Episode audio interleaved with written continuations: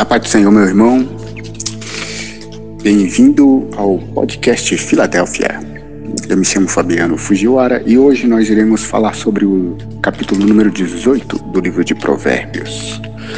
Esse capítulo de número 18 ele fala de vários assuntos, os que aparecem mais frequência são os que estão relacionados com as palavras, são os que estão relacionados com a nossa língua, as suas consequências, o poder que isso tem. Nós vemos lá no versículo 4 que as palavras do homem são águas profundas, mas a fonte da sabedoria é um ribeiro que transborda. Então, fala sobre as palavras do homem, o que, que são. Versículo 6 diz assim: As palavras do tolo provocam brigas, e a conversa atrai, atrai açoites. Então, aí nós já vemos um contraste o versículo 7 já fala sobre a conversa do tolo. O que, que é a conversa do tolo? É a sua desgraça. E os lábios são uma armadilha para a sua alma. No seguinte diz: as palavras do caluniador são como petiscos deliciosos, descem até o íntimo do homem. E lá no versículo 20 tem um versículo que talvez seja mais conhecido no meio cristão. É, versículo 20 e 21, versículo 20 diz o seguinte: Do fruto da boca enche o estômago do homem, enche-se o estômago do homem, o produto dos lábios o satisfaz. E no 21, a língua tem o poder sobre a vida e sobre a morte. Os que gostam de usá-la comerão do seu fruto. Em outra versão, esse versículo 21 diz assim: A morte e a vida estão no poder da língua. O que bem a utiliza come o seu fruto. A língua ela também foi abordada lá no livro de Tiago. Né? Na carta de Tiago ele diz que a língua é como um pequeno leme que movimenta um grande navio. Ele fala que a língua é como fogo e Jesus ele dá uma importância muito grande a respeito daquilo que nós falamos, a respeito das palavras, a respeito daquilo que, que nós proferimos com a nossa boca.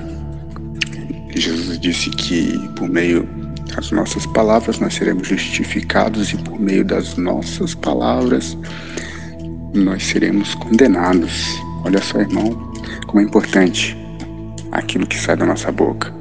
Jesus falou que aquilo que sai da nossa boca provém do coração, então a nossa oração tem que ser: Senhor, nos dê um coração limpo, um coração puro, um coração que profere palavras de bênção, que abençoam, que proferem vida, que gerem vida, que falem da tua palavra, que falem do Senhor.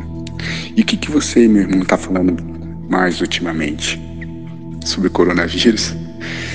É, todo mundo está falando sobre isso, mas a gente tem, nós temos que falar sobre Jesus, nós temos que falar sobre palavras de vida eterna, no lugar onde a gente não, no lugar onde a gente vai não vai ter mais dor nem sofrimento, o Senhor enxugará de nossos rostos toda lágrima. Não iremos falar mais dessa pandemia.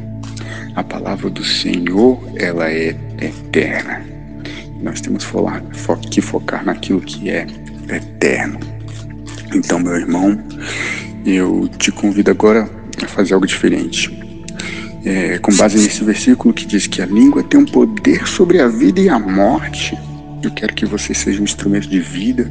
Eu quero que você agora pegue o seu celular, nos seus contatos do WhatsApp, mande uma mensagem de vida para uma pessoa que você não faz contato já tem algum tempo, fale para ela palavras que abençoam, palavras que gerem vida. Diga a ela que Jesus a ama, que Deus é com ela, que ela é uma pessoa forte na presença do Senhor, que Deus é poderoso para restaurar vidas e que Deus ama ela. Faça com que essas palavras gerem vida no, no, no coração daqueles que a ouvem abençoe essa, essa vida por meio das suas palavras. Então, utilize as suas palavras para ser instrumento de, de vida nas mãos do Senhor. Amém, irmãos? Então, Quero agradecer e dizer para nós encerrarmos que em breve publicaremos o próximo capítulo ou o próximo estudo. A paz do Senhor, até a próxima.